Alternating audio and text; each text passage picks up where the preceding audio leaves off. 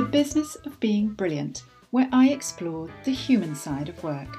I talk to business leaders, academics, authors, workplace experts, and other professionals about when they've worked at their best and when they've floundered.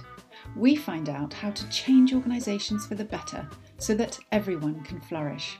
I'm your host, Helen Beedham, organisational expert, speaker, and author of the business book, The Future of Time How Reworking Time Can Help You Boost Productivity, Diversity, and well-being. The book launches on the 28th of February. In this first series, my guests and I delve into the question of how we manage our time at work, from coping with time pressure to reclaiming time for the things that really matter. Join us for a dose of honesty and positivity to help you and your organisation succeed. You can catch the podcast on all major podcasting platforms, on YouTube, and on my website at helenbeedham.com, where you'll also find the show notes. I'd love to hear your views too. You can find me on LinkedIn and Instagram at Helen J. Beedham and on Twitter at Helen Beedham. Now, let's crack on with this week's episode. Welcome to episode 5 of The Business of Being Brilliant, which is going out on Monday, the 28th of February. If you've listened to one or more of my previous episodes, you'll know that this is also launch day for my business book, The Future of Time. So forgive me if you hear just a little bit about the launch goings on in my news today. The most time sensitive update is that until midnight on Monday, the 28th of February, you can buy the Kindle edition of The Future of Time for just 99p on Amazon instead of the usual £7.99. So bag your copy now and tell your friends and colleagues. You can also buy a gift link as a present for someone. So if you need to butter up your boss or fix their poor time management, here's the perfect opportunity. I'm recording this on Friday, the 25th of February, between snatches of the latest news about the horrifying invasion of Ukraine by Russia. It's sobering and deeply worrying, and it feels surreal to be surrounded by tranquil, untroubled countryside when something that is so momentous for all the wrong reasons is taking place further across Europe. The people of Ukraine are in my thoughts and prayers today. Meanwhile, the sun is shining innocently here. The daffodils and crocuses are out, and even the first hyacinths are starting to unfurl. It's a very welcome sight after the last week of storms, although being confined to the house by Storm Eunice on my birthday did have some advantages. It meant I could put my feet up, eat cake, and completely overindulge. It was bliss. It was also fuel for the busy week ahead. My London launch party for the future of time took place on Wednesday evening at the wonderful London Review bookshop in Bloomsbury. It was deeply exciting to see loads of copies of The Future of Time on display in a real life bookshop for the very first time and just wonderful to welcome around 30 work friends, collaborators, and clients, plus my publisher Alison Jones of Practical Inspiration Publishing for such a joyful occasion. I've been posting a few photos on my social media channels, so take a peek when you're online. And don't forget to look out for the future of time in your local bookstore. You could be in with a chance to win a free signed copy if you spot it and post a photo on social media any time up until midnight on Friday, the 18th of March. Just remember to tag me and use the hashtag the future of time. Terms and conditions are at www.thefutureoftime.co.uk. My mother has already texted me excitedly this week to say that she has spotted it in her local Waterstones. But since she's already bought copies for everyone she knows, plus she's a family member, she's out of the running. It's been both tricky and also restorative these past few days to grab just a few minutes here and there to keep up with my 2022 reading challenge, Reclaim Time to Read, where I'm aiming to read 50 books in 52 weeks, alternating fiction with business books and other non fiction. I'm not quite halfway through this week's book for week eight, which is The Dinner by Herman Koch, billed as a darkly disturbing tale of family life, and it's a complete contrast to last week's journalistic No Filter. It features two couples meeting for dinner. The book's structure is organised around the stages of the meal, and the suspense is building steadily. If you've read it, I'd love to hear how you found it. And what did you make of the central male character? He is entertaining me and driving me nuts in equal measure. This week's read is the classic that is Stephen Covey's The Seven Habits of Highly Effective People. I've read tons of business and psychology books over the years, but somehow I missed this one out.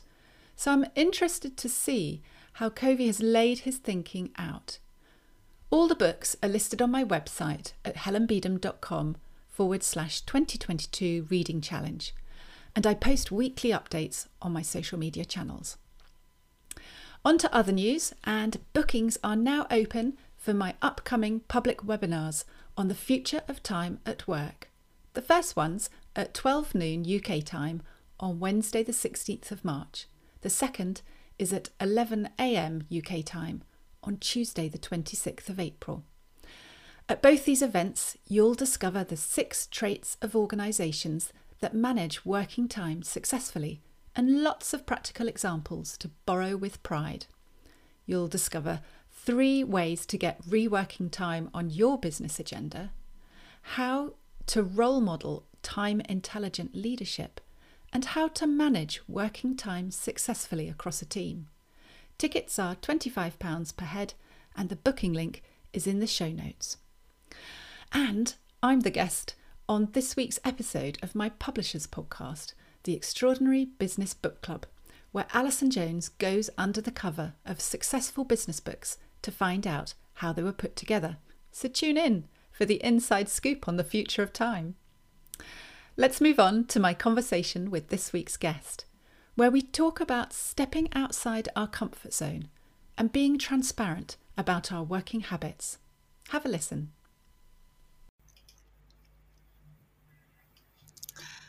Hi, this week I'm talking to Michelle Newton.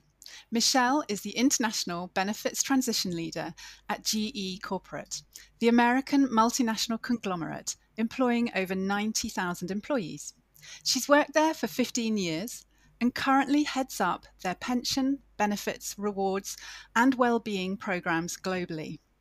At the same time, she is unpicking and separating out their benefits arrangements as GE simplifies and splits into three public companies. Michelle actively promotes a balanced work life and positive mental health and is a well-being ambassador. In her spare time, she is a long distance runner and chair of the popular Selby Striders Running Club in North Yorkshire. Welcome to the business of being brilliant, Michelle. Thanks, Helen. It's great to have you with us. Have you been out running today already? uh, I have this morning, yeah. yeah. So I like to get it done before the day starts. So, yes, I'm ready to go now. Yeah, fantastic. And to get us started, how would you describe yourself or how would others describe you? Can you give us three words that give listeners a feel for who you are in your work life and, and at home? Yeah, so this was a good one. I actually asked colleagues and friends what they would uh, say, and there was a really common theme across all of them, so professional and personal. So I'll use those three words. So the words that came to uh, the table were uh, that I was enthusiastic, so in terms of my approach and my language and body language. I'm really curious, so I'm taking it as a compliment in that I'm not nosy, but I just like to ask questions about things, uh, and that I'm inclusive. So I like to make sure that everyone is involved or those that want to be involved can be.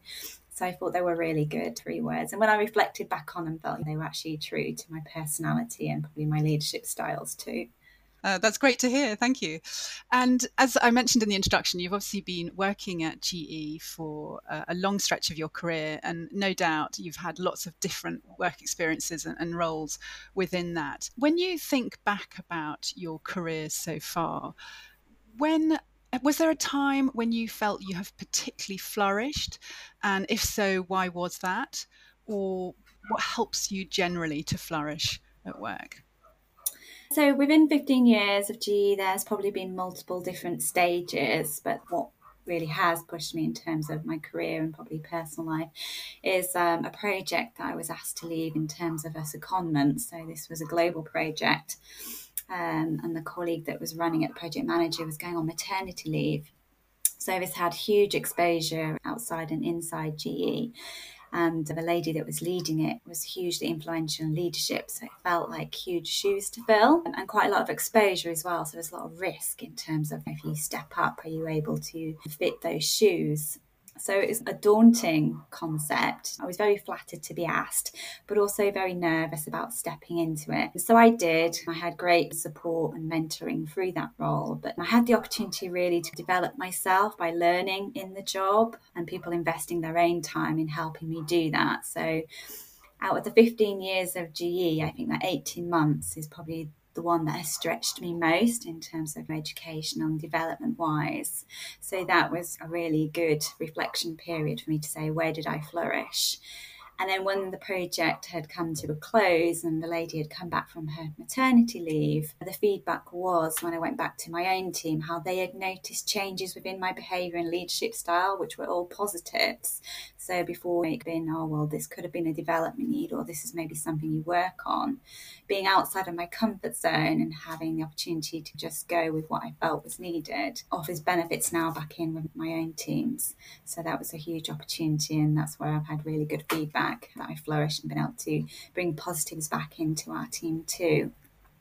That's really interesting to hear. And I love the way you've thought about not just what helped you to grow and stretch, but actually flourishing also meaning what you can bring and offer to others that you work with and perhaps you manage as well. That's a, a really thoughtful take on it. Did you have that role in mind for yourself, or were you quite surprised when they asked you to take it on? Did you have that oh help moment? I don't know if I can do this. Yeah, exactly that. So, as part of the project, team actually reported into the lady who was running the project. So, I was support. So, it came as one of those are you sure you've asked the right person? I'm reporting into you, and now you want me to lead this huge project. So it was one of those can I do this moment? And I was really fortunate. The lady, she was a good mentor. She reassured me that I wasn't going to be on my own and that there would be support and again the development opportunities from it.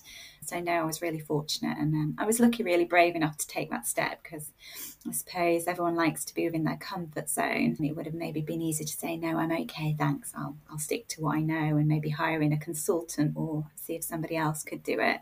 I was quite pleased that I did. Yeah, and I was brave enough and felt uh, comfortable to step up to that role that's great and great that you felt you had the support around you to have a confident go at it and to really grow into it. And has there ever been a particular piece of advice that's helped you in your career that you've hung on to and come back? Yeah so again probably linking back to the last probably three to four years GE is always a moving organization. There is no day that's the same and it's being able to embrace that change. So you have to be very fluid to it and people relate to your emotional intelligence when a change comes. So I think my new approach to that is to embrace the unknown and almost embrace red. So we use red in terms of something is um, scary or breaking, um, but it's not a case of that. Actually, red could be the new challenge in terms of what adventure is ahead. So I think I've had good mentoring again and good learning in terms of how to deal with change management and how to allow that period of adjustment to happen, which I think is mm. hugely valuable within GE. It sounds like part of that's about just getting comfortable with discomfort and uncertainty Absolutely. and trying to be curious about it instead of leaping to the negative thoughts or letting your fears overrule what you might yeah. plan to do. Yeah, and it's a behaviour that doesn't come easily. We're all human at the end of the day. When change comes, we all have to absorb how does this impact me personally and how is this going to affect your own lifestyle. So it's being able to tweak your mindset. And I embrace that in GE now. I actually thrive on the change and the challenge culture because no day is the same but you know what we're trying to achieve is for organisation or employee gains. So it's a continuous journey. It's never one that will always be completed, but I think that is one thing that we'll continue to work on. And I know from personal experience, but also talking to lots of other people in positions of leadership and responsible for influencing change, that when change is a constant, can feel quite wearing. Obviously, looking after ourselves is important, having the right support networks around us. Has there ever been a time that you've looked back and thought that was a really tough time professionally for you, where things felt really hard going? And if there was, what helped you move forward from that positively? So again, it's probably linking back to the change culture and environment. So I've gone into one role and the leadership style ahead of me was completely different. It was very corporate, very quiet and almost um, a safe environment. You don't say anything outside the room unless it's agreed on. So I changed my behavior and leadership style to match that of the leadership that I was following. And I seemed to lose a little bit of my personality and productivity because I was too concerned around trying to mirror what the other leadership team were doing. So again, that had a bit of a detriment to me because I was too busy on trying to be something that I probably wasn't going to be. lost a bit of my personality and character along the way. So again, it was having feedback from people around me to give me that insight to say you need to be you rather than we're a GE corporate, but actually we all are unique in what we can deliver. So that was a challenging time because I wanted to demonstrate to the leadership team that I was on board. I fitted in with the organisation and the role at the time, but actually I was just slightly different in the way that I would do things. So that was a challenging time because I didn't want to demonstrate that I was almost like a, a trouble causer or going off rail a little bit, but it was trying to influence them that actually people can have different kind of leadership behaviours but still deliver. And actually that creativity can bring different things to the table. Yeah, thanks for sharing that. And also what you said about wanting to fit in and fit the mold and almost trying to change your natural style of leading and working to, to fit in. That's something that comes up so much in conversations with people. And I know anyone that, for all sorts of different reasons, might feel that they're slightly outside of the mold or have a few different aspects to the way they work or the way they think about things. I think that comment will resonate a lot with people who feel like, well, I do things slightly differently or I think about things slightly differently. But so true to be attentive to that, but not lose sight of your own way, which is really a big part of the value you bring, isn't it? Yeah, of course, I would agree. So, moving on to get a little bit into the topic of the business book of mine that's coming out, The Future of Time, which is all about how we think about time and how we collectively manage our time at work to help us be more productive and healthier, and to help people from all sorts of different backgrounds and, and life situations to flourish in their careers. Time at work can be a real challenge. I mean, we live in an age of 24 7 business, email overload short term deadlines, etc., and very long working hours. Can I ask, how do you organize your time at work? You have a big global role, no doubt, team members scattered around the globe. You find time for your running and for chairing the Selby Striders, which I'm sure is quite a commitment in itself. What are the time habits that work for you? And where do things fall over time wise as well? Yeah. So again, because of my personal and my professional life, I tend to be everywhere at the same time. So a running joke within GE and also my personal life is that on Harry Potter, Hermione has a little watch she makes her go in two places, and everyone's like, "Do you have one of those watches? Because you seem to be everywhere at the same time." I was, but no. So, in terms of how I structure, and again, this would apply to GE and also my personal life, I'm hugely organized, probably bordering on the line of too obsessive with it. But I diarize everything so everyone knows within GE and also my family what I'm doing.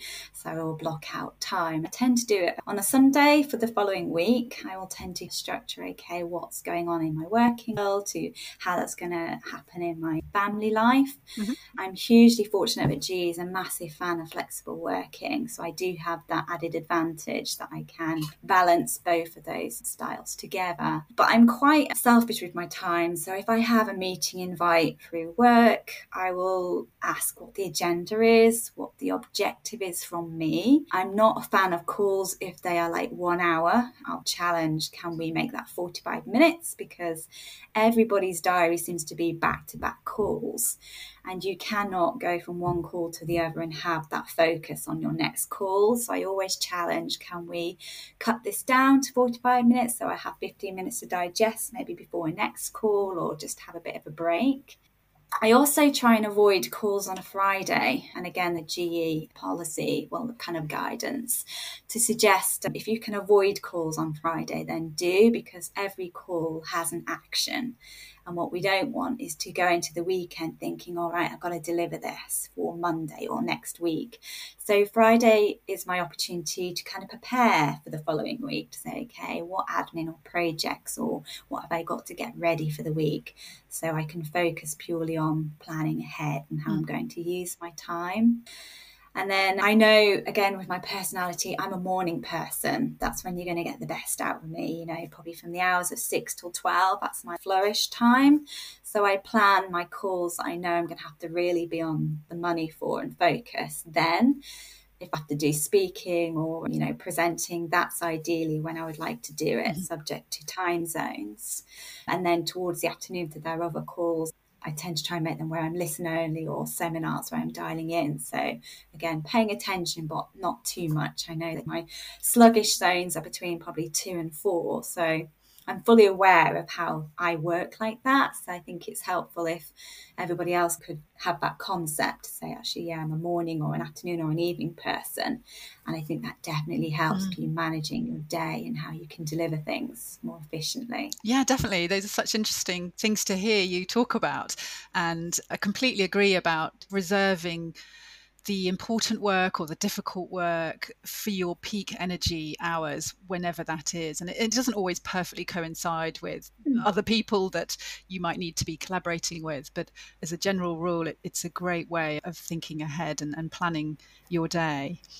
And uh, when you talk about scheduling your time in advance, both your work time and your home time, do you schedule in downtime and rest time as well? I'm always curious about that. Yeah, so again, I block my diary out every day, usually from around 12 till 1.30, and that opportunity is to walk my dogs selfishly, and I'm very transparent around it. That's when I'll have my lunch and walk my dogs. So again, if there's a major call or meeting, then obviously that will get prioritised. But I block my calendar out every day yeah. and encourage, you know, other GE colleagues to do the same. And my people leader is also an advocate of doing that. And she was one that encouraged us to do that to make sure that we step away. Because as you say at the moment, everyone is 24 7, especially with home working.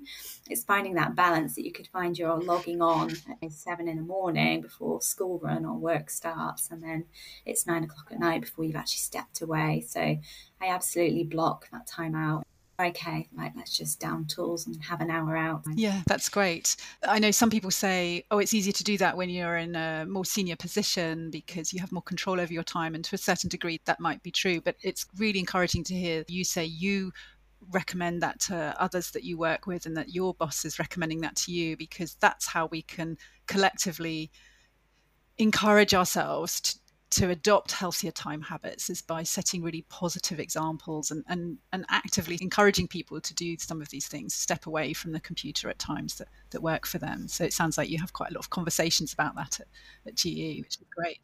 Yeah, and I think it links back to probably the well-being side that I'm hugely passionate about. Is that I think people do need to have that balance and completely understand that those that are either customer-facing or manufacturing and don't have that luxury have to be within a face-to-face role. I think there are still opportunities for them to be able to have that downtime. So it's how they use their breaks or their lunch breaks. You know, sometimes people will uh, just continue or they'll um, sit on their phone or something. It's like, how could you use that time a bit more productively mm. rather than if they're being stuck in the same office or factory? And there are ways that you could break it up. Yeah, sure.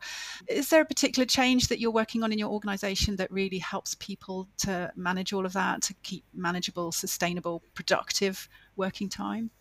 Yeah, so COVID forced everyone's hand to effectively work from home, which for GE was a huge learning because, uh, as you say, senior leaders would work from home, but call centres, manufacturing would be office based. You'd had to be seen to be working. So that really changed our culture. Some people had never worked from home before. So it was a complete transformation for them too. And as you say, there was those that felt that they needed to be on all day, every day to demonstrate productivity. So it was a case of educating to say actually you don't have to be online 24 7 to demonstrate that you're working. Actually, it's anything, it's going to be burnout and you're going to be making mistakes and tiredness. So we had a top down approach. We had a campaign called It's Health Ahead. So effectively, it's a well-being program. And what we did is we asked our leadership, so this is uh, hugely up the GE chain, to demonstrate how they were working with their days. And it's almost giving people blessing that they could go ahead and work within their normal times while they were in the home environment or they were doing a change of working patterns. Because we had to demonstrate if the leadership team was on board then actually it must be okay. So i think it was more a cultural change mm-hmm. especially for some of our employee profiling we're predominantly male, uh, 50 year old average. So, again, ethic of our employees were that you have to work regardless of how or when. So, it was a cultural change in how to manage time and how to work efficiently. So it's still going to be an ongoing campaign, but we do stuff every month now to give hints and tips to say, have you had your lunch break? And then we'll do little challenges like who can walk around uh, the office the most in terms of step challenges and then we have the other side signposting for those that feel that they need support because maybe unfortunately they've gone over that threshold and that they are at burnout. And then going forward, it's looking at this new world. So, like all organisations, geez, we're looking at our real estate. People are working from home. Is there now an opportunity for us to say, do people need to be in an office? Is that essential? And the feedback we're hearing is actually, yes, some employees like to step out of the home to go to an office because it separates that for them. And that's perfect and wonderful. So we're looking at different policies to say if you want an office, there's an office for you. But if you're still slightly nervous or you've actually got used to this home working, there's also that possibility for you to work hybrid. So it's a learning curve for us in GE hmm. because mm. we have different cultures and we, are, I suppose, promote the positives of how to work um, and work efficiently using the time that they have. That's all really good to hear and interesting that you're approaching it with quite an experimental mindset as an organisation and having the dialogue with people about what some of the possibilities are, like the, the, direction you're moving in, but also not saying it's going to be one size fits all and this is going to be yeah. the, the policy everywhere. It sounds like it's going to be a lot more tailored than that. Yeah it's fluid, as I say, within GE, because we have our five key businesses and globally and culturally across the world, everyone within each region is different in terms of their behaviours. Mm. So it'd be hugely difficult for us to say one size fits all. We just can't do that in GE. So we have to tweak what's right for our businesses and our leaders. And again, productivity. So I think it will always be a moving policy or guidance. And I think the key thing is, is that we just have our leadership demonstrating how they use it so the employees can see actually, okay, that's how it's working for them. So if yeah. a change completely, then they feel that they've got that kind of um, good faith that they can use that as well. Yeah, and I guess there's probably a big piece of work in there about educating and supporting line managers, people who manage teams, so that they know what the options are and how much flexibility they have to decide different arrangements, what they can say yes to, what they need to bear in mind. Is that a big piece of the change that you're working on? Yeah, absolutely. As I say, because again, at the end of the day, productivity and GE has to deliver on what we're doing. If we're building aeroplane engines or hospital equipment, we still have to deliver. So, as you say, our people leaders who have teams of 30, 40 people, if they all have them saying, I all want to work from home, it clearly isn't going to work. So, there is a huge, I suppose, delegation and responsibility that will fall to our people leaders. So, with our HR colleagues, we'll start offering them that support. But again, again, in the interest of transparent, we say to them, we don't have all the rules mm-hmm. at the mm-hmm. moment. We're just offering almost like pilots. Let's see what works for our employees and our businesses and see what actually the employees want because we may find that we're creating something that actually none of the employees want. They're happy just to continue as they were before COVID. So it's actually let's not build something that might not necessarily be needed. So it's kind of done on a business business level, but absolutely it will continue to support the people leaders because it's a huge change, as you say, Helen, in terms of saying I've now got 30 people that want to all work independently. How do I do that? And actually, I'm just employed to make aeroplane engines. I was never designed or, you know, recruited to do this. So again, it is a change mm. in leadership style for them too. Yeah. That's fascinating to hear about. And uh, is there a particular resource, um, a book or uh, a video or a podcast or publication that you would recommend to listeners or viewers if they're watching the video that you find satisfies your curiosity and teaches you stuff? Yeah, so I was looking at all the ones I've read, and they were all kind of the traditional ones that probably everybody has read, so change management and all that. But there's one that I got recommended recently, probably about six weeks ago, and it's called Why Put a Bow Tie on a Llama. So it's the book, and it's by I think it's Celia Gaze, and effectively it's about an NHS senior leader. She was a director, and she just had a complete career change. So she had a farm that was broken down, but she was very passionate about well-being. So she was thinking, how could she put these two together? So her book kind of demonstrates how any crazy idea could be put together to make a sustainable business. So I think because of my personality of being slightly curious and the title alone it was really interesting and quite fun. But her book was really insightful. So if anyone is looking at a career change or actually they have a crazy idea they think, oh, this will never take off, she goes through an informal business plan within the book, but she makes it fun. And she also relates it back to how she puts it in with her personal family life, so she gets her family involved in mm-hmm. things. Mm-hmm. So um, that was a really refreshing read rather than some of the old school books yeah. they go through different processes and hierarchy of needs and all that good stuff. Oh, that's a great recommendation. Thank you. I had heard the title, I haven't read it, so you've reminded me to look it up. And I've just embarked on a challenge of reading 50 books this year, uh, so roughly a book a week, uh, a mix of business and some contemporary fiction. So I'm hoovering up recommendations for filling my my next 48 weeks of reading. So thank That's you. I'm interested in that one. And how can listeners connect with you after the podcast if they're keen to get in touch professionally? Uh, you can find me on LinkedIn. That's probably the best route. Okay, Great, thank you. Well, it's been such a pleasure talking with you today about your career and about all the wonderful work you're doing at GE, and so interesting to hear how, as an organisation and, and, a team, you're rising to the challenges that today's world of work present. And good luck with it all. And thanks so much for sharing your advice and reflections with everybody today. Thank you, Helen. It's been great. Thank you. It was so interesting listening to Michelle's reflections on her career. She made a great point when she talked about being brave and saying yes to those daunting opportunities when our first instinct is to say no and stick to what we feel comfortable with. Of course, there's risk involved for us, personally and professionally. But there are also some things we can do to increase our chances of success, such as seeking frequent feedback, having access to a mentor or supportive senior colleague, accepting that there'll be a transition period where things might feel uncomfortable and unfamiliar, and not expecting yourself to adjust immediately to the new role. I loved Michelle's attitude of curiosity and the way that she's learned to look forward to potential adventures when she embarks on something new that might also be quite stretching and demanding. Embracing the unknown also brings this dilemma of how much we adopt the behaviours and mindsets of other, particularly senior colleagues, versus how much we stick to being our authentic selves and trust in our way of thinking and doing things. After all, as Michelle says, that's part of the value we uniquely bring to our organisations. And it was great to hear how Michelle manages the many demands on her own time and how she sticks to a few thoughtful principles in terms of dividing up her day and week. Key to making this work is being transparent with others about how you're managing your own time. And I was impressed by GE's Health for Heads initiative because it encouraged leaders to be more transparent about their own time habits.